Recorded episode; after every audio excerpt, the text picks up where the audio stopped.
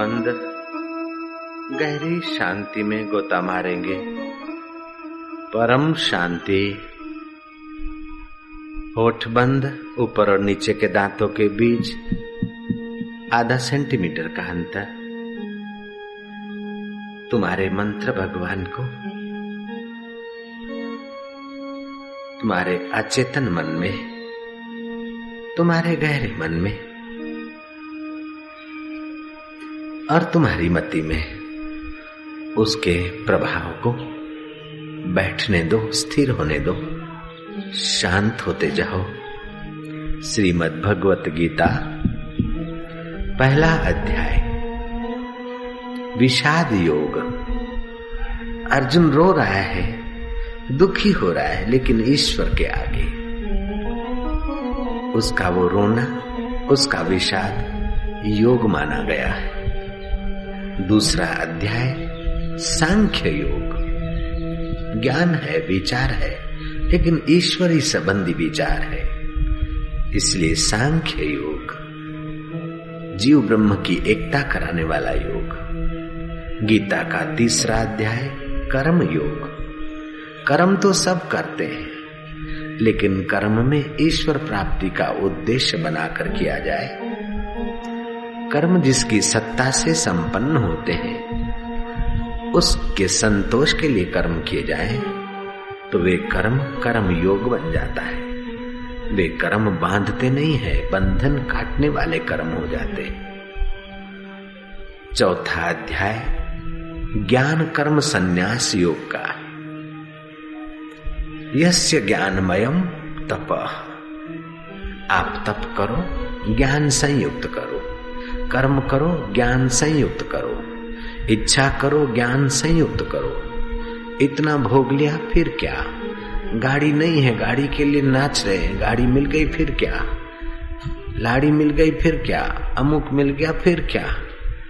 आप ज्ञान युक्त कर्म करिए, और फिर कर्मों के फल से, कर्मों के बंधनों से सन्यास ले लीजिए। कर्मों के बंधनों में बंधिए मत। भोग में कर्म में बंधिए मत। ज्ञान के द्वारा कर्म और भोग से अपने को ऊपर उठाइए। ये चौथे अध्याय का संदेश, ज्ञान कर्म संन्यास योग है। पाँचवें अध्याय, गीता के पाँचवें अध्याय का कर्म संन्यास योग संदेश। कर्म तो करो, लेकिन कर्म को संन्यास योग से संपन्न कर लो। और छठा अध्याय आता है ध्यान योग का। इसमें भगवान कहते हैं, अनाश्रिता कर्म फलम कार्यम कर्म करो स संन्यासी च योगी च न निराग्नि चाक्रिया ये गीता के वचन सुनने मात्र से आपके कान पावन होते हैं। गीता का एकाध पाठ करने से हज़ारों कपिला गौ दान करने का फल होता है। गीता का एकाध श्लोक का पाठ करने से भी कई तीर्थ करने का फल होता है। गीता की बड़ी भारी महिमा है। गीता के छठे अध्याय में ज्ञान योग की बात आती है, ध्यान योग की बात आती है। जिसको ध्यान ज्ञान में आगे बढ़ना है, उसको पहले सत्कर्म करना चाहिए और सत्कर्म का मतलब है कर्म तो करे, फल की इच्छा न रखे, ऐसा कर्म योगी को मन धीरे धीरे ध्यान में प्रवेश हो जाता है। अनाश्रिता कर्म फलम कार्यम कर्म करोतिया सन्यासी जो आसक्ति रहित करने योग्य कर्म करता है और फल की लिप्सा नहीं रखता है, उसका हृदय सन्यासी के हृदय जैसा हो जाता है। वो योगी हो जाता है। सन्यासी च, योगी च। न निराग्नि चाक्रिया अग्नि को छोड़ दिया, क्रिया को छोड़ दिया, मैं सन्यासी हो गया। नहीं। सन्यासी तो हो, लेकिन पूर्ण सन्यासी हृदय तो तब बनता है जब आप सत्कर्म करें और सत्कर्म में फल की, संसार की इच्छा न रखें, भगवान को ही पाने की दृढ़ भावना हो तो आप सन्यासी और योगी के रास्ते दौड़ रहे हैं, आगे बढ़ रहे हैं। फिर सातवां अध्याय में आता है कर्म संन्यास। और आठवें अध्याय में आता है अक्षर ब्रह्म योग की बात। ये जो कुछ दिखता है वो अक्षर है।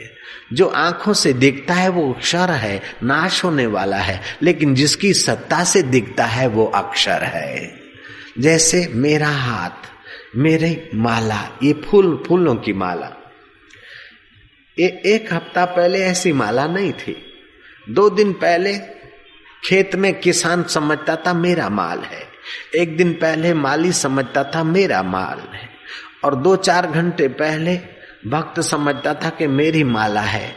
अभी मैं समझता हूँ कि ये मेरी माला है। इधर रखूँ चाहे इधर रखूँ चाहे किसी को दे दूँ मेरी माला है। हकीकत में ये मारी मेरे, मेरे फूल भी नहीं है। आपने जिसने दिए उसके भी नहीं है। और किसान के भी नहीं है माली के भी नहीं है। फूल है पाँच भूतों के। कुछ इसमें सूर्य के किरण है। कुछ धरती की गंध है, कुछ जल का अंश है, कुछ तेज का अंश है, कुछ वायु का अंश है और कुछ आकाश का अंश है। ये है पाँच भूतों के और पाँच भूतों के तरफ़ जा रहे हैं। इसकी गंध गंध में मिली जा रही है। इसका जल बाष्पीभूत होकर महाजल में मिला जा रहा है। ऐसे पाँचों भूत जहाँ से ये आया, ये वहीं जा रहा है। लेकिन माली कहता है, मेरा है। किसान कहता है, मेरा है। ग्राहक कहता है, मेरा है। पुजारी कहता है, मेरा है। संत कह दे, मेरा है। ये केवल मेरा मेरा कहने भर को है। जो जिसका है, उसी में जाकर मिलता है। ऐसे बच्चा रूपी फूल पाँच भूतों से खिला। समाज रूपी पुष्प की माला पाँच भूतों की है और ये पाँच भूतों की माला फिर पाँच भूतों के तरफ़ जा रही है। व्यक्ति जब मरता है तो उसका जल विभाग जल में चला जाता है। उसके शरीर में जो टेम्परेचर है, अग्नि तत्व है, वो महाअग्नि में मिल जाता है, उसमें जो वायु है, वायु में मिल जाता है, उसके अंदर जो आकाश है, वो आकाश में मिल जाता है, और उसके अंदर जो पृथ्वी तत्व है, राख और हड्डियों के रूप में रह जाता है, उसको बहाने के लिए गंगा में ले जाते अथवा तो कबर में पूर देते तभी भी ये पाँच भूत पाँच भूतों से मिलने के लिए चले जाते ममता होती है, माँ कहती, मेरा बेटा है। दादा कहता है, मेरा पोता है। मामा कहता है, मेरा भांजा है। काका कहता है, मेरा भतीजा है।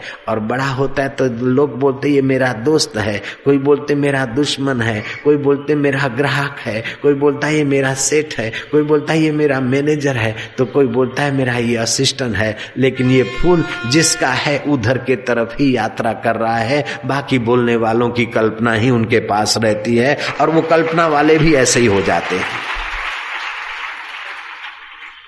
इस बात को तो नास्तिक भी मानेगा। नानक जी का तो अनुभव है और रामायण में तुलसीदास जी ने भगवान शंकर से कहलवाया है। उमा कहूँ मैं अनुभव अपना, उमा कहूँ मैं अनुभव अपना।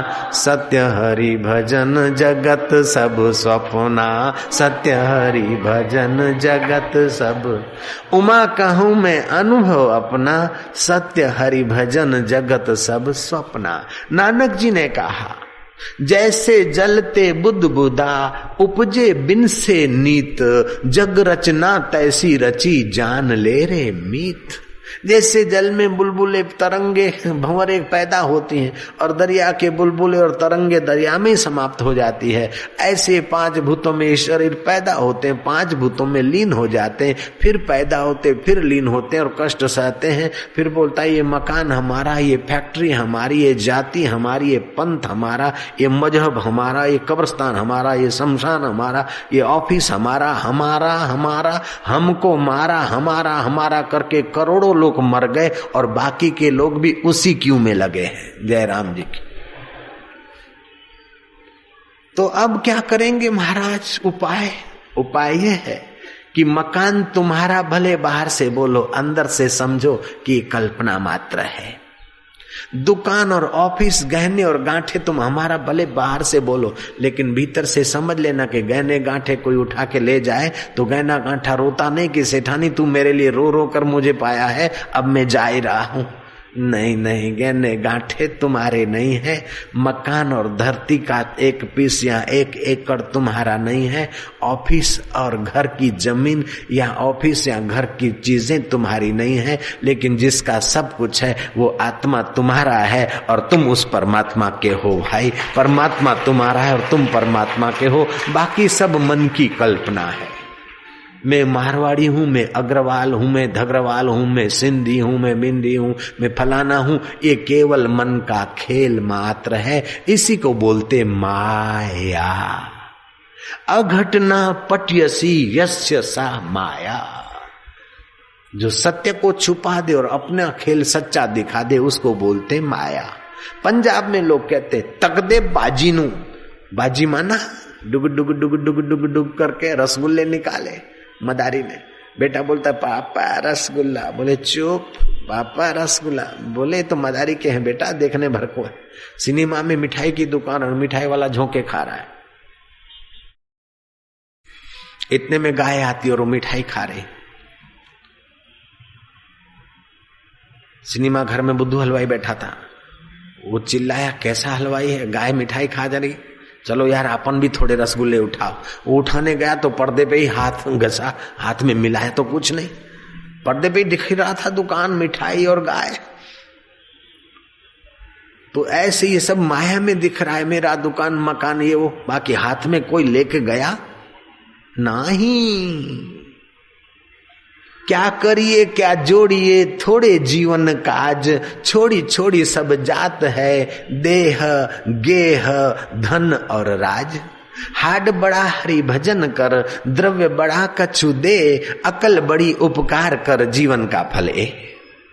तो भगवत गीता छठा अध्याय के बाद सातवां अध्याय आता है। उसमें कर्म संन्यास की बात आती है। आठवें अध्याय में अक्षर ब्रह्म योग की बात आती है। आपका शरीर क्षर है, आपके संबंध क्षर है, लेकिन उसको देखने वाला साक्षी ब्रह्म अक्षर है। वो क्षर नहीं होता, वो नाश नहीं होता। संबंध नष्ट हो जाते हैं, शरीर नष्ट हो जाते हैं, वस्तुएँ नष्ट हो जाती है, लेकिन तुम नष्ट नहीं होते। होते हो जैसे इस शरीर का बचपन चला गया।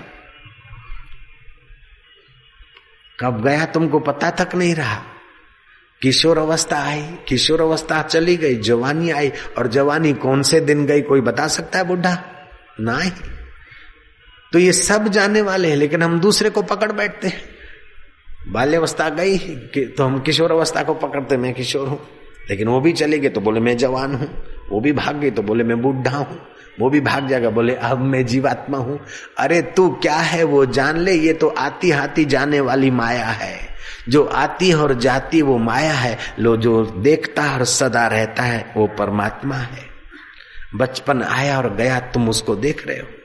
बचपन की बात ये थी, वो थी। ये याद है, बचपन की बुद्धि बदल गई, बचपन का मन बदल गया, बचपन का तन बदल गया, बचपन के खिलौने और मित्र बदल गए, फिर भी बचपन की याद करने वाला तुम्हारा आत्मा ज्यो का त्यों है, उसी की ओर इशारा करते हैं शास्त्र और संत। मन तू ज्योति स्वरूप, अपना मूल पिछाड़ तू ज्योति स्वरूप है, तू जानने वाला है, तू अक्षर है और ये क्षर है। हम अक्षर को मैं मानते हैं, अक्षर का पता नहीं, इसलिए मुसीबतें सहते मुसीबत न भगवान ने बनाई, न माया ने बनाई, न किसी भूत प्रेत ने बनाई। मुसीबत बनाई, अज्ञान ने, अज्ञान मिटता है गुरु के ज्ञान से, मुसीबत सदा के लिए हट जाती है। इसीलिए तुलसीदास ने कहा होगा, गुरु बिन भव निधि तरह न कोई, चाहे बिरंची शंकर सम होई तुमने तो एक दो दुकान बनाई, चार, पाँच, पच्चीस दुकान बनाई, लेकिन ब्रह्मा जी ने सृष्टि बनाई, ऐसी तुम्हारी शक्ति हो जाए। ब्रह्मा जी जैसा सृष्टि बनाने का सामर्थ्य आ जाए शिव जी जैसा संहार का सामर्थ्य आ जाए, फिर भी आत्मज्ञानी सदगुरु की कृपा के बिना जन्म मरण के चक्कर से ये जीव कभी नहीं छूट सकता है। कभी न छूटे पिंड दुखों से जिसे ब्रह्म का ज्ञान नहीं। रोजी रोटी का तो ज्ञान रखते हो, पेट भरने का तो ज्ञान रखते हो, लेकिन हृदय को भरने का जो ज्ञान रखता है, उसको शाबाश है, धन्यवाद है, उसके माता पिता को धन्यवाद। भगवान शिव शिव गीता में कहते हैं, धन्या माता पिता धन्या धन्या माता पिता धन्या धन्या माता पिता धन्या धन्या माता पिता। गोत्रम धन्यम कुलोद्भव गोत्रम धन्यम धन्या माता पिता धन्या धन्या माता पिता। गोत्रम धन्यम कुलोद्भव। गोत्रम धन्यम कुलोद्भव। धन्या च वसुधा देवी। धन्या च वसुधा देवी। धन्या च वसुधा देवी। धन्या च वसुधा देवी यत्र स्याद् गुरु भक्तता यत्र स्याद् गुरु भक्तता। यत्र स्याद् गुरु भक्तता। यत्र स्याद् गुरु भक्तता। जिसके अंदर गुरु भक्ति हो उसकी माता धन्य है। जिसके अंदर गुरु भक्ति है उसकी माता धन्य है। गुरु ग्रंथ साहिब पढ़ के देखो गुरु भक्ति से भरा पड़ा है। मनुष्य का कल्याण तो मनुष्य शरीरधारी सतगुरु के द्वारा ही होगा। ऐसे तो सूर्य नारायण भगवान है। सूर्य पुराण पढ़ के देखो। जल भी भगवत स्वरूप है। लेकिन सूर्य नारायण के दर्शन करो यही काम लो, उपदेश तो सूर्य नारायण आकर तुमको दे ये संभावना बहुत। अगर सूर्य नारायण को भी गुरु रूप में आह्वान करके उपदेश लेते हो और अमल करते हो, तभी कल्याण होता है, बाकी दीदार तो सूर्य का रोज कर रहे हो, फिर भी पाप ताप और अशांति नहीं जाती है। हम मनुष्य देह में हैं तो पर ब्रह्म परमात्मा किसी मनुष्य देह के द्वारा ही हमारा मार्गदर्शन करेगा, तभी हमारा कल्याण होगा। नहीं तो भगवान तो कण कण में है, सब में भगवान है। तो भगवान शिव कहते, धन्या माता पिता धन्या गोत्रम धन्यम कुलोद्भव, धन्या च वसुधा देवी यत्र गुरु भक्ततः जिसके अंदर गुरु भक्ति हो, उसकी माता धन्य है, पिता धन्य है, उसका वंश धन्य है, उसके वंश में जन्म लेने वाले धन्य है, समग्र धरती माता उस गुरु भक्त के लिए धन्यता का अनुभव करती है। ऐसी बात गुरु गीता में भगवान शिव जी ने पार्वती को कही। गीता के आठवें अध्याय में अक्षर ब्रह्म योग की बात आती है। नौवें अध्याय में राज विद्या राज गुह्यम योग की बात आती है। ये जो सत्संग हो रहा है ब्रह्म विद्या का, ये विद्या सब विद्याओं की राजा विद्या है। मटका बनाने से लेकर रॉकेट बनाने की विद्या प्रति स्मृति जैसी विद्या ये विद्याएँ, ऐसी ऐसी विद्याएँ दुनिया में पड़ी है। अंतर्धान होने की विद्या, दूर देश में क्या पड़ा है वो देखने की विद्या, दूर देश में कौन क्या बात कर रहा है वो यहाँ आप सुन सके, देवताओं की मसलत जान सके, ऐसी विद्याएँ भी है। लेकिन वे सब विद्याएँ अपनी अपनी जगह पर ठीक है। ब्रह्म ज्ञान की विद्या सब विद्याओं से ऊँची है राज विद्या है। और ये गुह से गुह तत्व को प्रकट करने वाली है। और सुनने में, समझने में आसान है और फल इसका शाश्वत है और सुख देने वाली है। यज्ञ करने में काणा आदमी अलाव नहीं है, जयराम जी की। पत्नी हीन पुरुष अलाव नहीं है। अंग भंग हो तो यज्ञ करने में अलाव नहीं। लेकिन सत्संग सुनने में तो कोई भी हो, वेलकम, नो प्रॉब्लम। है जप करने में, कीर्तन करने में, चाहे काना हो, चाहे दोनों बाज़ार बंद हो, चाहे एक आज बाज़ार बंद हो, चाहे एक बाज़ार टेढ़ी हो, कुछ भी कैसा भी हो, सत्संग की विद्या, ब्रह्म विद्या के लिए कोई बंधन नहीं, जो आए, सो निहाल हो जाए। इसको राज विद्या कहते हैं। गीता के नववें अध्याय में इस विद्या की महिमा और रहस्य बताया है। राज विद्या राज्य गुह्यम योग है। गुह से गुह है, इससे ज़्यादा कोई गोपनीय चीज़ ही नहीं है विश्व में। और सारी विद्याओं की राजा विद्या है। इंद्र का पद भी मिल जाए और ये राज विद्या नहीं है तो इंद्र भी कंगाल है। अष्टावकर मुनि ने जनक को कहा, यत पदम प्रेप सवो दीना शक्रादय सर्व देवता अहो तत्र स्थितो योगी हर्षम न उपगछति जिस पद को पाए बिना इंद्र आदि देव अपने को कंगाल समझते हैं, वो इस राज विद्या से जिसने वो पद पाया है, फिर भी उस संत को अहंकार नहीं होता है। ये भी एक आश्चर्य है, एक महा आश्चर्य है। बजाओ तो होलसेल में परचुरण नंदा नौ। नारायण हरि, नारायण, बोलो ना। नारायण हरि नारायण हरि नारायण हरि। दसवा अध्याय आता है विभूति योग का। भगवान ने जहाँ जहाँ अपनी विशेष विभूति है, वहाँ अर्जुन का ध्यान खिंचवाया। सर्वत्र ईश्वर को देखने का प्रारंभ करना हो तो खास खास जगह ईश्वर को देखो। तो ये खास खास जगह परमात्मा की विभूति को देखना, देखिए, जैसे जल है। पौधे में सींचो और फिर अंगूर का रस बन जाता है, ये भगवान की विभूति है, जयराम जी की। सूखा घास है, गाय खाती है और चिकना दूध, दही, मक्खन मलाई दे देती अगर घास में से दूध बनने का प्रोसेस न हो तो लल्लू भैया की दुकान पे मावे की मिठाई कभी नहीं बन सकती। जयराम जी की।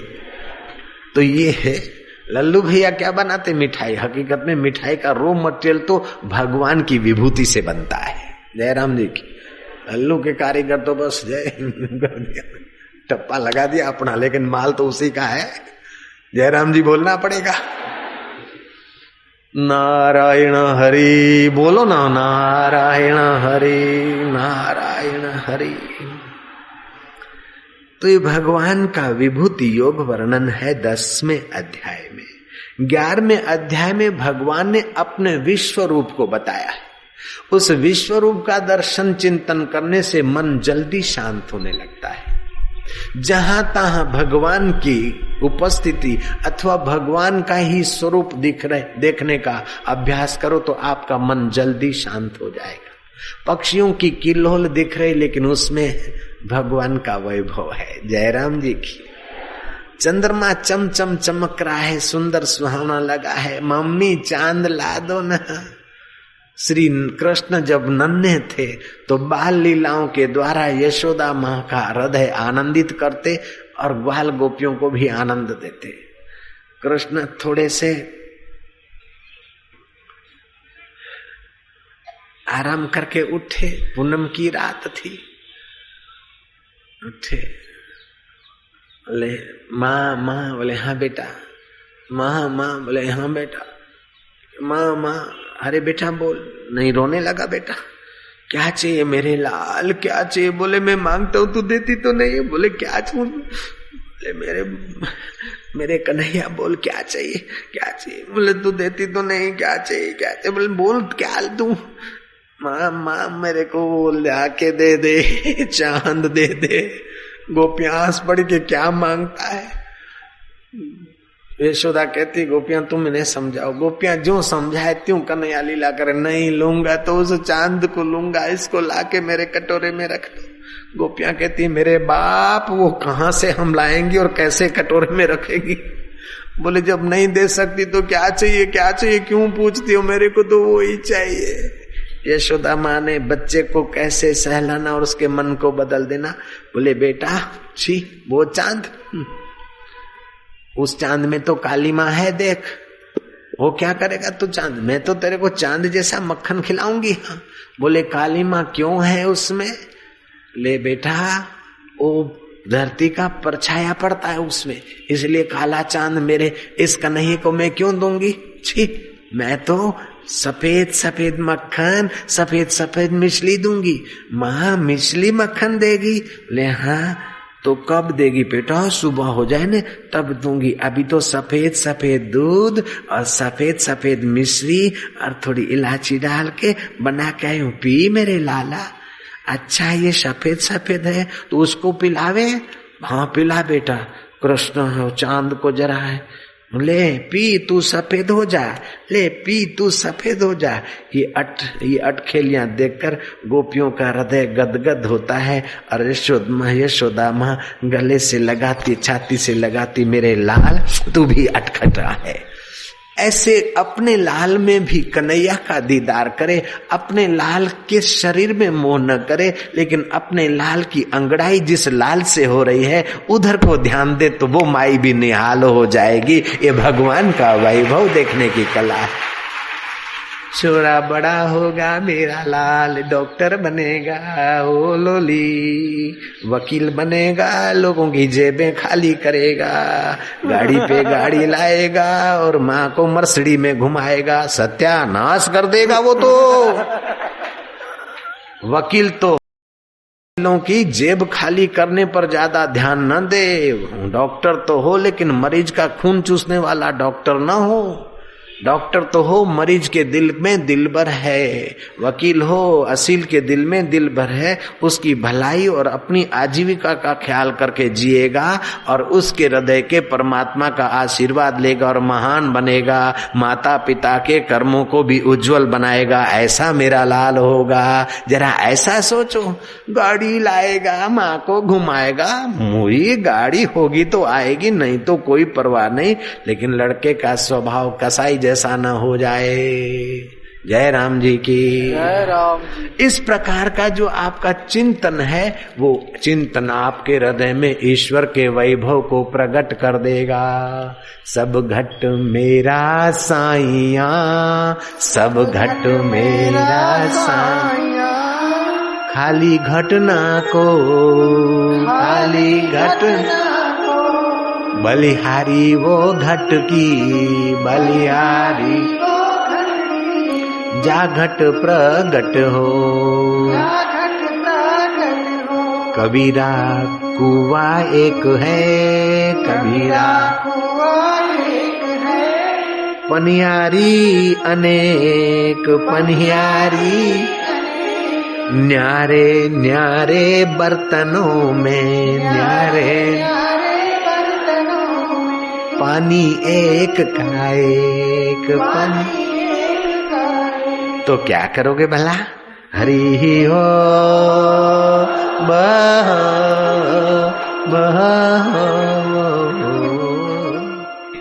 बारहवें अध्याय में भक्ति योग। भक्त कैसा होता है? अद्वेष्टा सर्वभूतानाम अद्वेष्टा सर्वभूतानाम मैत्री करुणा एवच मैत्री करुणा निर्ममो निरअहंकार निर्ममो निरअहंकार सम दुख सुख क्षमी। सम दुख सुख क्षमी। भगवान ने अपने भक्त के स्वभाव का वर्णन किया। बारहवें अध्याय में भक्ति योग की बात आती है। भक्त का स्वभाव कैसा है?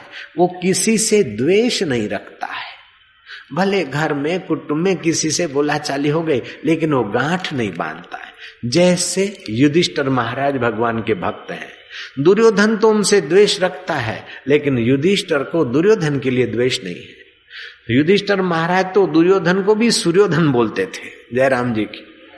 ऐसे ही तुमको अगर भक्ति दृढ़ करनी हो तो न सासू के प्रति द्वेष रखो, न बहू के प्रति, न देराणी के प्रति, न जेठानी के प्रति, न पत्नी के प्रति, न पति के प्रति, न पड़ोसी के प्रति किसी के लिए द्वेष रखते हो तो हृदय अपना खराब होता है। कुछ बात आए तो बोल बुला के बातचीत का फैसला करके छुट्टी करो, लेकिन गांठ मत बांधो। गांठ बांधने से अपना हृदय खराब होता है।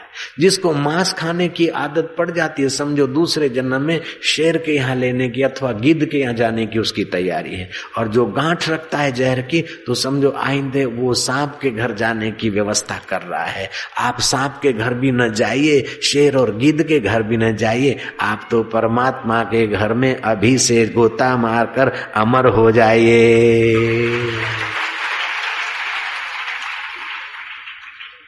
बारहवा अध्याय, भक्ति योग की बात। तेरहवें अध्याय में क्षेत्र, क्षेत्रज्ञ विभाग योग की बात आती है। जैसे खेती और खेती करने वाला किसान अलग है, ऐसे आपका स्थूल शरीर, सूक्ष्म शरीर और कारण शरीर, ये है खेती करने की जगह और जीव आत्मा है किसान। वो इस शरीरों के द्वारा जैसे कर्म के बीज बोता है, देर सबेर उसको ऐसे ही फल खाने पड़ते हैं। अब उसको कर्म करने में सावधान रहे और फल भोगने में संतुष्ट रहे तो कर्मों का प्रभाव नहीं पड़ेगा। कल का किया हुआ कर्म आज के लिए प्रारब्ध हो जाता है। बोले, महाराज, कोई आदमी बहुत मेहनत करता है, थोड़ा मिलता और कोई थोड़ी मेहनत करता है, बहुत मिलता है तो उसका पूर्व का प्रारब्ध खा रहा है। और कोई अभी अच्छा कर रहा है तो आगे उसको अच्छा मिलेगा। तो अभी का जो किया हुआ कर्म है आइंदे का आपका भाग्य बन जाता है और अभी का जो किया हुआ दुष्कर्म है, आइंदे के लिए आपके लिए दुखदायी हो जाता है। इसलिए कर्म करने में जीव आत्मा स्वतंत्र है। फल देना भगवान के हाथ की बात है। आपके कौन से कर्म का कब फल देना, वो अंतर्यामी ईश्वर निर्धारित करता है। हमने पाप कर्म किया, लेकिन उसका फल मैंने खून किया और खून करके ना धोके मैं इधर आ गया और पुलिस को किसी को पता न चला। अब मेरा कर्म क्या छुप गया? अभी वो मैं खून करके स्टेज पर आकर बैठ गया। किसी को पता नहीं चला, लेकिन समय पाकर कभी दूसरे किसी का खून भी मेरे गले पड़ जाएगा और मैं खून केस में घसीटा जाऊँगा। जय राम जी की। अगर यहाँ नहीं मिला तो दूसरे किसी जन्म में, लेकिन कर्म का फल हमको ढूंढ कर मिल जाएगा। हमने दान पुण्य किया अच्छा काम करके मैं इधर चुपके से आ गया, किसी को पता न चला। तो अच्छा काम करने का आनंद और संतोष हृदय में शुरू हुआ और वो कर्म मेरा रिज़र्व हो गया। उसका कभी भी वो फल ईश्वर दे। एक जन्म में दे, एक घंटे में दे, एक दिन में दे, एक साल में दे, दस साल में दे, दस जन्म में दे, पचास जन्म में दे, ये उसकी मर्ज़ी की बात है। कर्मणा अधिकारस्तु माँ फलेशु कदाच मैं तो सासू की बहुत सेवा करती हूँ, लेकिन उसका स्वभाव ऐसा है कि मेरे को डांटती रहती है। मेरे को तो कर्म का फल उल्टा मिलता है। मर गई रे। नहीं बहुरानी रोने की ज़रूरत नहीं है। रोते रोते क्या है जीना? नाच दुख में तान के सीना। हरि हरि ओम, हरि हरि ओम। सासू का स्वभाव भगवान बदले तो अच्छा है, नहीं तो समय हमारे दिल को ही बदल देगा। तू फिकर मत कर, तू अपना बुआई करती जा। अपना अपना तू नेकी करती जा। फिकर फेंक, कुएँ में जो होगा वो देखा जाएगा। आपके कर्म गहरा, सुंदर फल देंगे। मैं तो चाहता हूँ कि आपके कर्म आपको फल दे, ये भी आप लालच छोड़ दो। आपके कर्म, अच्छे कर्म जो है ना, वो भगवान को दे दो तो फल नहीं मिलेगा, बदले में भगवान ही हृदय में प्रकट हो जाएँगे। जब भगवान प्रकट हो जाएँगे तो सारी सृष्टि का माल, ठाल, रिद्धि, सिद्धि सब तुम्हारे चरणों में। आनंद ही आनंद, मौज ही मौज। हर रोज खुशी, हर दम खुशी, हर हाल खुशी। जब आशिक मस्त फकीर हुआ तो फिर क्या दिलगिरी बाबा? फिर दिलगिरी नहीं। तुम्हारा तो मंगल हो जाएगा, तुम्हारी मीठी निगाहें जहाँ तक पड़ेगी, उन लोगों को भी शांति, आनंद, माधुर्य का अनुभव होने लगेगा। तुम इतने महान बन जाओगे। तुम जिस वस्तु को प्रेम से देख लोगे, वो वस्तु प्रसाद बन जाएगी। जिस व्यक्तियों पर तुम्हारी नज़र पड़ेगी, वो व्यक्तियों के पाप के अंबार गायब हो जाएँगे, वो धर्मात्मा होने लगेंगे। तुम ऐसे महान आत्मा हो जाओगे। फिर चाहे तुम्हारा नाम सत्य अनुस्या रखे कोई, चाहे गार्गी रखे, चाहे मदालसा रखे, चाहे मीरा रखे, चाहे कबीर रखे, चाहे लीलाशाह बापू रखे, चाहे और कोई महाराज के नाम से लोग तुम्हें पुकारे, लेकिन तुम वही हो जाओगे जहाँ से सारी सृष्टि का संचालन तत्व अटखेलियाँ करता है। उसके साथ तुम एक हो जाओगे। अहम ब्रह्मास्मि का अनुभव हो जाएगा महाराज क्षेत्रज्ञ विभाग योग। इस शरीर को, मन को, इंद्रिया को, बुद्धि को, ये क्षेत्र समझो, लेकिन उसको देखने वाला और चलाने वाला क्षेत्रज्ञ अपने आत्मा को समझो और ये सत्कर्म करके उस आत्मा परमात्मा को अर्पण कर दो तो आप क्षेत्र, क्षेत्रज्ञ विभाग योग के फल को पालेंगे। चौदवा अध्याय आता है गुण त्रय विभाग योग। सत्वगुण, रजोगुण और तमोगुण। कभी आदमी सात्विक होता है तो दान, पुण्य, सेवा और सच्चाई की रुचि होती है। थोड़ी देर में वो सत्व, सत्वगुण को रजोगुण दबा लेता है तो वही आदमी दिखावा करने की तरफ़ चल पड़ता है। काम, क्रोध, लोभ, संग्रह, उसमें आ जाता है। थोड़ी देर में फिर तमोगुण आ जाता है तो आलस्य, निद्रा, तंद्रा, भय, शोक, निंदा ईर्षा आदि में चला आता है। तो कभी आदमी देवता जैसा होता है, कभी मनुष्य जैसा और कभी दैत्य जैसा स्वभाव होता है। अच्छे में अच्छे आदमी में भी कभी कभार ऐसा विचार और ऐसा कर्म हो जाता है कि लोग विश्वास नहीं करेंगे कि ये सज्जन आदमी इतना बुरा कर सकता है। और कभी कभी दुष्ट आदमी के द्वारा भी अच्छा ऐसा अच्छा विचार उत्पन्न होता है अच्छा कर्म हो जाता है कि लोग विश्वास नहीं करते कि ऐसे गिरे हुए आदमी ने इतना बढ़िया काम किया। जब सत्व गुण आता है तो छोटे से छोटा आदमी भी बढ़िया विचार और बढ़िया कर्म कर लेता है और जब रजोतमो गुण आता है तो बड़ा आदमी भी कभी कभार छोटे खाई में गिर जाता है, छोटे कर्मों में गिर जाता है। ये गुणों की उतार चढ़ाव होती रहती है, इसलिए सावधान होकर निर्गुण रोटी सबसे मोटी, उसका भोग लगाता है, निरंजन बन में साधु अकेला खेलता है। ऐसा कबीर जी के भजन का रहस्य समझकर उस निर्गुण निराकार सच्चिदानंद का, ध्यान ज्ञान साथ में रखो, ताकि गुणों का प्रभाव तुमको दबाए नहीं। न खुशी अच्छी है, न मलहाल अच्छा है, यार तू जिसमें रख दे, वो हाल अच्छा है। इस प्रकार ईश्वर के साथ तादात्म्य करते रहो तो गुणों का प्रभाव तुमको दबाएगा नहीं। कोई तुम्हें कह दे, देखो तुम कितने अच्छे हो, गोरे हो, देखो। लंदन से आए कितने अच्छे लग रहे समझ लेना कि चमड़ा चमका है, मैं मैं तो परमात्मा का परमात्मा, मेरा, मैं तो वैसे का वैसा हूँ। उठत बैठत वही उठाने, कहत कबीर, हम उसी ठिकाने। देखो ना, तुम्हारे साथ इन लोगों ने अच्छा व्यवहार नहीं किया। गलत बात है, इनको ऐसा नहीं करना चाहिए। ऐसा करके तुम्हें कोई उत्तेजित करे तो अंदर से रह ठीक है, बीत गया। ये उत्तेजित करे तो रजो तम गुण आएगा, और नहीं करे तो मैं शांति में रहूँगा। शांति। तुम कितने अच्छे आदमी हो। ऐसा करके भी कोई तुमको संसार में गिराता है। तुम कितने बुरे हो, ऐसा करके भी तुम्हें लोग संसार में ले आते हैं। लेकिन तुम अच्छे और बुरे इस क्षेत्र को समझो, तुम अपने को आत्मा और परमात्मा का चिंतन करके दृढ़ कर लोगे तो आपको शरीर और गुणों का प्रभाव दबाएगा नहीं। आप इनको दबाकर जियोगे। जो गाड़ी को कंट्रोल में रखता है, वो ड्राइवर निश्चिंत जगह पर जाता है। और जो गाड़ी के गाड़ी की जगह पर घोड़े को समझ लो। जो घोड़े की लगाम पकड़ता है, वो सवार ठीक जगह पे जाता है और जो घोड़े की पूंछ पकड़ के घसीटा जाता है, उसका बुरा हाल हो जाता है। ऐसे ही शरीर और इंद्रियाँ की पूंछ पकड़ के आप घसीटे न जाओ, लेकिन आप तो परमात्मा के साथ ताल मिलाकर इनकी लगाम पकड़ के अपनी यात्रा कर लो। कल्याण हो जाए भैया। पंद्रवा अध्याय आता है पुरुषोत्तम योग। पुरुषों में जो उत्तम पुरुष है, वो आत्मा परमात्मा है। उसके साथ मेल करने की बात, उसके स्वरूप को जानने की बात। और सोलवा अध्याय आता है देव असुर संपदा विभाग योग। दैविक संपदा, दैविक स्वभाव और आसुरी स्वभाव। एक बार असुरों ने जाकर ब्रह्मा जी को कहा कि ब्राह्मण सृष्टि करता तो आप है। भगवान नारायण पालन करने वाले तो हम तो सब तुम्हारे बच्चे, लेकिन जब जब नारायण अवतार लेते तो देवताओं का पक्ष लेते। इसलिए दो पांख वाले प्राणियों का नाम पक्षी रखा, क्योंकि भगवान देवता और भक्तों का पक्ष लेते हैं, इसलिए उन प्राणियों का नाम पक्षी रखा, ताकि पक्षियों में भी भगवान की स्मृति आ जाए। और भगवान का एक नाम रखा पशु पश्यति पशु, जो टकुर टकुर हमारे कर्मों को देख रहा है। वह चैतन्य पशु है। चार पैर वाले प्राणियों का नाम ऋषियों ने रख दिया, पशु। पशु कहने से भी उसकी याद आ जाए, पक्षी कहने से भी उसकी याद आ जाए, और हरिओम कहते हुए भी उसकी याद आ जाए, ऐसा व्यवस्था किया भारतीय संस्कृति में पश्यती पशु जो देख रहा है तुम्हारे इंद्रियों को, जो देख रहा है तुम्हारे मन की संकल्प विकल्पों को, जो देख रहा है तुम्हारी बुद्धि के निर्णयों को, जो देख रहा है तुम्हारी सच्चाई और अच्छाई और बुराई को, वो देखने वाले को संस्कृत में बोलते पश्यती थी पशु जो देख रहा है। अब चार पैर वाले का नाम रख दिया पशु। है तो परमात्मा का नाम। जयराम जी की।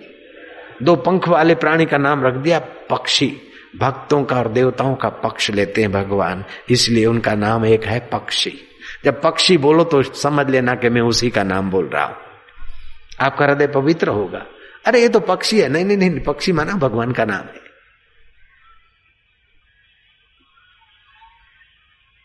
महाराज, दैत्यों ने, असुरों ने कहा कि भगवान पक्षपात क्यों करते हैं? ब्रह्मा जी ने देखा कि इनको उपदेश दूँ और ये मान ले, ऐसे बेटे नहीं इनको तो थोड़ा प्रैक्टिकल प्रयोग कराना पड़ेगा। बोले, देखो, ऐसा करो, आज तो नोम है। कल दसम, परसों ग्यारस और तरसों है बारस।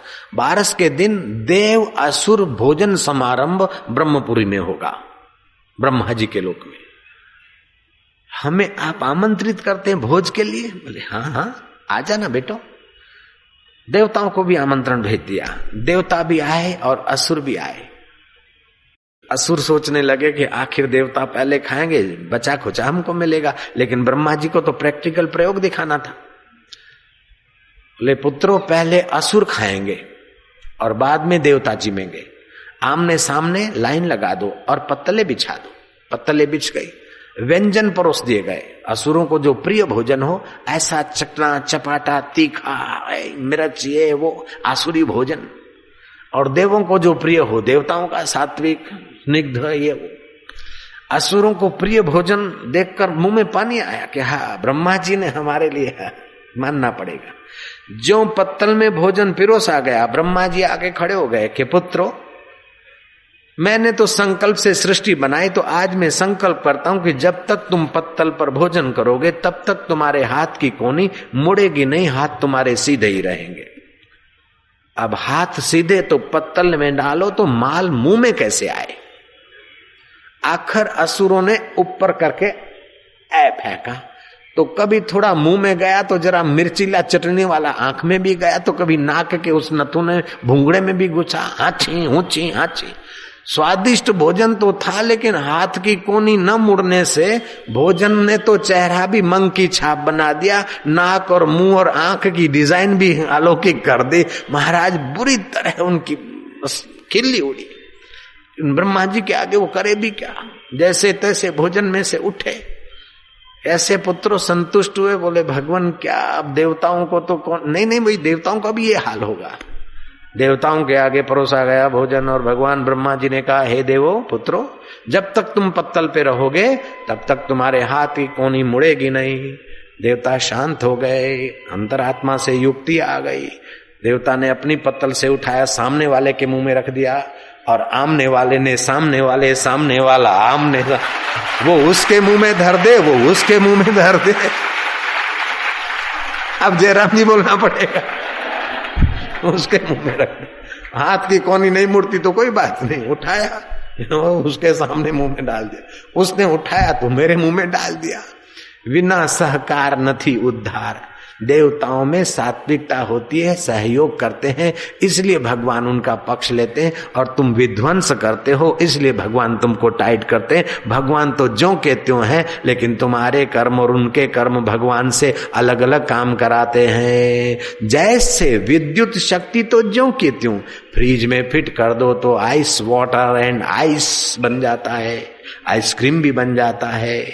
और तुम हीटर में फिट कर दो तो उखलता हुआ पानी हो जाता है। और महाराज, माइक में फिट कर दो तो आवाज़ बन जाता है। सिगड़ी में फिट कर दो तो चाय बना देता है। और पंप मोटर पंप में फिट कर दो तो वो गैलनों के गैलन पानी उठा के फेंक देता है। लाइट तो सत्ता मात्र है, तुम इंस्ट्रूमेंट कैसा फिट करते हो? ऐसे ही भगवान तो सत्ता मात्र है, तुम मन का स्वभाव कैसा फिट करते हो? बुद्धि का निश्चय कैसा फिट करते हो? कर्म की गति कैसा फिट करते हो? ऐसा ही तुमको परिणाम मिलता है। एक बात और। फ्रिज के साथ फिट हो गया तो फ्रिज जैसा बना है, वो तो पानी ठंडा ही करेगा। हीटर के साथ फिट हो गया तो वो गर्म ही करेगा। वो तो जड़ चीज़ें हैं, लेकिन तुम अपना स्वभाव बदल सकते हो, तीखा स्वभाव मीठा कर सकते हो। लुच्चा स्वभाव, पवित्र स्वभाव कर सकते हो। इसलिए तुमको कर्म करने का फल होता है। हीटर और फ्रिज को कोई उल्हाना नहीं देता है, लेकिन तुमको उल्हाना दिया जाता है ताकि तुम अपने में चेंज ला सको। इसलिए तुम्हारे लिए कथा है। फिटर, हीटर के लिए थोड़े कथा है। गाय, घोड़े, गधे के लिए थोड़े कथा है। केवल मनुष्य के लिए हरी कथा है, क्योंकि मनुष्य अपना स्वभाव बदलने में सक्षम है। बड़े बड़े अपराधी भी सत्संग के द्वारा सुधर के महान हो गए और अच्छे अच्छे भक्त भी कुसंग के द्वारा दुष्ट हो गए। इसलिए अच्छा संग करना चाहिए। अच्छा संग नहीं मिले तो अच्छे शास्त्र पढ़ना चाहिए। अच्छे शास्त्र नहीं पढ़ सकते तो अच्छी कैसेटें सुननी चाहिए और ये भी नहीं कर सकते तो अच्छे में अच्छा जो भगवान का नाम है गुरु मंत्र जपना चाहिए। आदि आदि अपने हृदय को चेंज करते करते भगवान प्रकट हो, ऐसा योग्य बनाना चाहिए। तो ये महाराज सोलहवें अध्याय में देव असुर संपदा विभाग योग। सत्तरवा अध्याय है श्रद्धा त्रय विभाग योग। सात्विक श्रद्धा, राजस श्रद्धा, तामस श्रद्धा। तामसी श्रद्धा होती है कि मेरी श्रद्धा हो, ऐसा भगवान ने या गुरु ने किया तो ठीक है, नहीं तो उठा के भगवान की मूर्ति फेंक दी, अथवा तो उठा के गुरु जी की गीता, बीता, ये वो कथा बता फेंक दी, कुछ नहीं, बाबा बाबा, ये सब हम नहीं जानते, जाओ। ये तामसी श्रद्धा वाले, राजसी श्रद्धा वाला, काम बन गया तो ठीक है, श्रद्धा बढ़ेगी, काम नहीं बढ़ा तो अच्छा भाई, मेरा भाग्य ऐसा है, लेकिन मज़ा नहीं आया।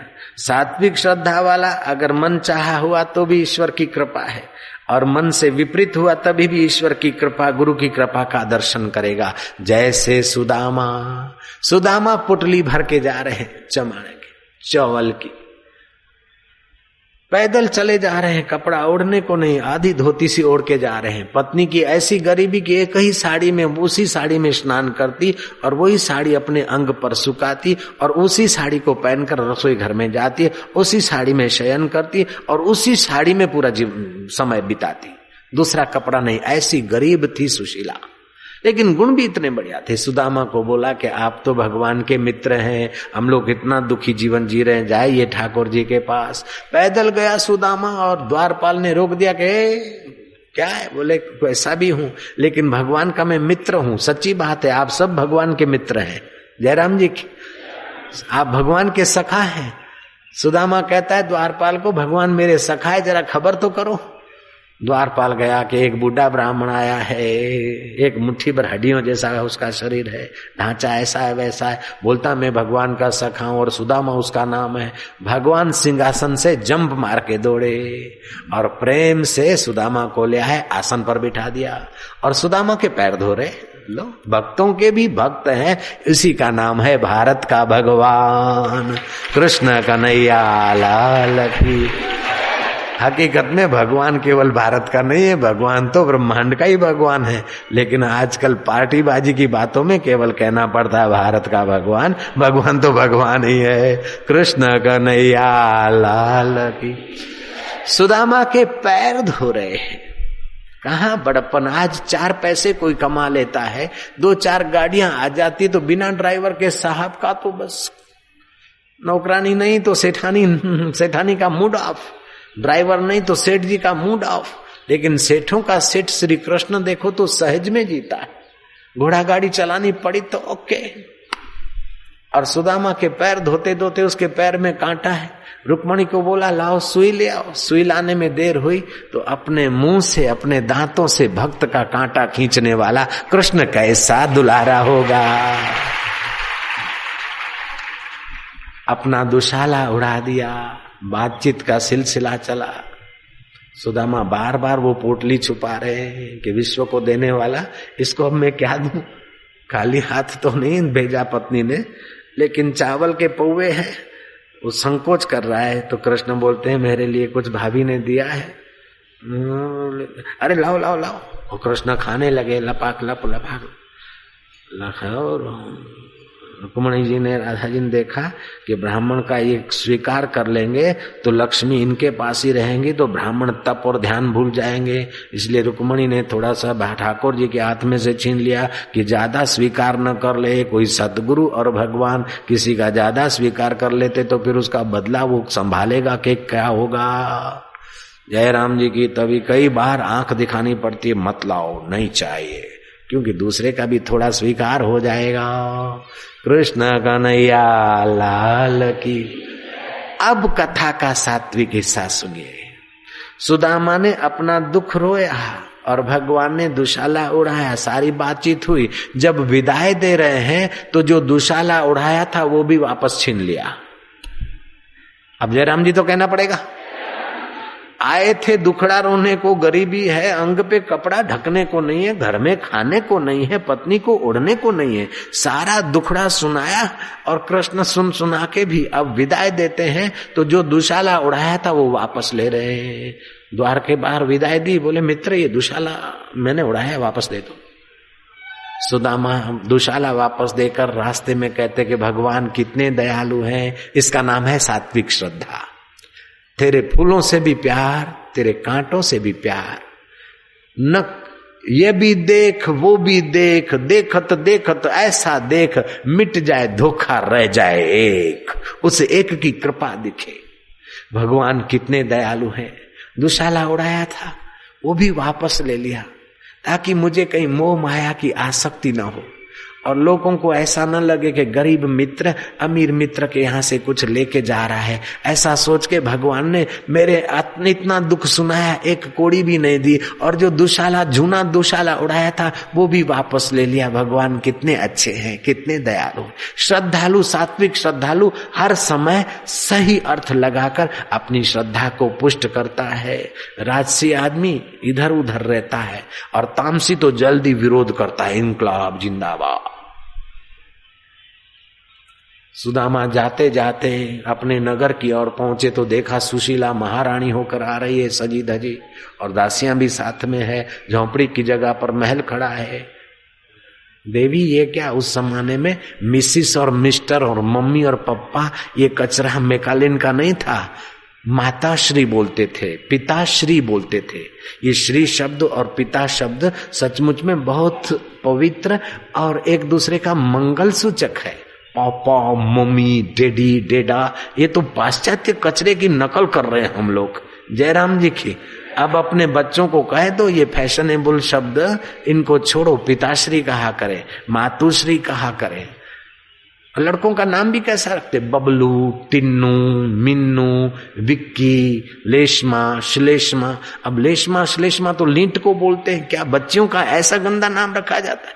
गार्गी रख, मदालसा रख, हरिदास रख, हरिशरण रख प्रभु शरण रख। ऐसे नाम रख जिससे भगवान की याद आए और बच्चों में देवी गुण आ जाए और माता पिता में भी उच्च विचार आ जाए। पिता के साथ श्री मिल जाता है। वैसे भी पिता, माता पवित्र शब्द है। मातुश्री पिताश्री कितना पवित्र दिव्यता लाने वाला वचन है। डेडी, अब पिताश्री ये बोलने में हृदय पर कैसा असर होता है, आप विचारिए। और डेडी, मम्मी, डेडा हम बहुत बहुत पाश्चात्य जगत से प्रभावित हो गए। वो तो अपने कल्चर से परेशान है और हम उन, उनका कचरा ले रहे अपनी संस्कृति भूले जा रहे नहीं नहीं। सुदामा की श्रद्धा कहती कि भगवान ने कितनी कृपा की। उधर तो दुशाला वापस ले लिया। कोई लोग देखे कि मित्र से लिए जा रहा है। और फिर संकल्प मात्र से रिद्धि सिद्धियों को आज्ञा करके इतना सारा वैभव दे दिया ताकि मेरा भक्त खाने पीने की चिंता में कहीं भजन न भूल जाए। इसलिए इतना सारा दे दिया कितने दयालु है। छीन लिया तभी भी दयालु है। और बहुत दे दिया तभी भी दयालु। ये सात्विक श्रद्धा है। हर तरफ़ वो भगवान और गुरु, महापुरुष और धर्म के लिए धन्यवाद पैदा करती। है सात्विक श्रद्धा है। तो महाराज श्रद्धा त्रय विभाग योग आता है। फिर भगवत गीता में अठारवा अध्याय, मोक्ष संन्यास योग आता है। अर्जुन कहता है, नष्टो मोह सुमृति लब्धवा, करिष्य वचनम तव, मेरा मोह नष्ट हो गया, मैं ये शरीर हूँ और मैं क्षत्रिय हूँ, ये मेरा कर्तव्य, अकर्तव्य, ये जो मेरा मोह था, वो हट गया। वास्तव में मैं असंग आत्मा चैतन्य हूँ श्री कृष्ण तुम्हारा मैं सनातन अंश हूँ, अब जो आप कहोगे वो मैं करूँगा। अर्जुन को तत्व ज्ञान हो गया है, और युद्ध जैसे घोर कर्म भी अर्जुन को नहीं बांधते हैं। इस प्रकार की व्या व्याख्या भगवत गीता के अठारहवें अध्याय में मोक्ष संन्यास योग की बात आती है। कुल मिलाकर गीता में अठारह अध्याय हैं, सात सौ और दो श्लोक हैं। सबसे छोटा ग्रंथ होते हुए भी विश्व में सबसे बढ़िया, भारी, तेजस्वी ग्रंथ है। अगर किसी ग्रंथ की जन्म जयंती व्यापक रूप में मनाई जाती है तो ये भगवत गीता रूपी ग्रंथ की विश्व में जयंतियाँ मनाई जाती है। पाँच हज़ार वर्ष हुए, फिर भी ये ग्रंथ बूढ़ा नहीं हुआ। विदेशों में सौ साल पहले, जब वर्ल्ड रिलीजियस पार्लियामेंट हुई थी तो सारे दुनिया के धर्म ग्रंथ रखे थे, और सबके नीचे गीता रखी थी। और विवेकानंद की मज़ाक, भारत की मज़ाक उड़ाते हुए, उन लोगों ने कहा कि देखो व्हाट इज़ योर रिलीजियस ये तुम्हारा क्या रिलीजियस है? सबसे छोटा ग्रंथ है तुम्हारा हिंदुओं का, और सब ग्रंथों के नीचे पड़ा है। विवेकानंद ने कहा, तुम बहुत समझदार हो। तुम्हारे बड़े बड़े पोथे सब जिसके आधार पर है, वो विश्व का आधार, संस्कृति का ग्रंथ, सबकी नींव बनकर बैठा है। तुमको शाबाश है थैंक यू जयराम जी बोलना पड़ेगा। नारायण हरि।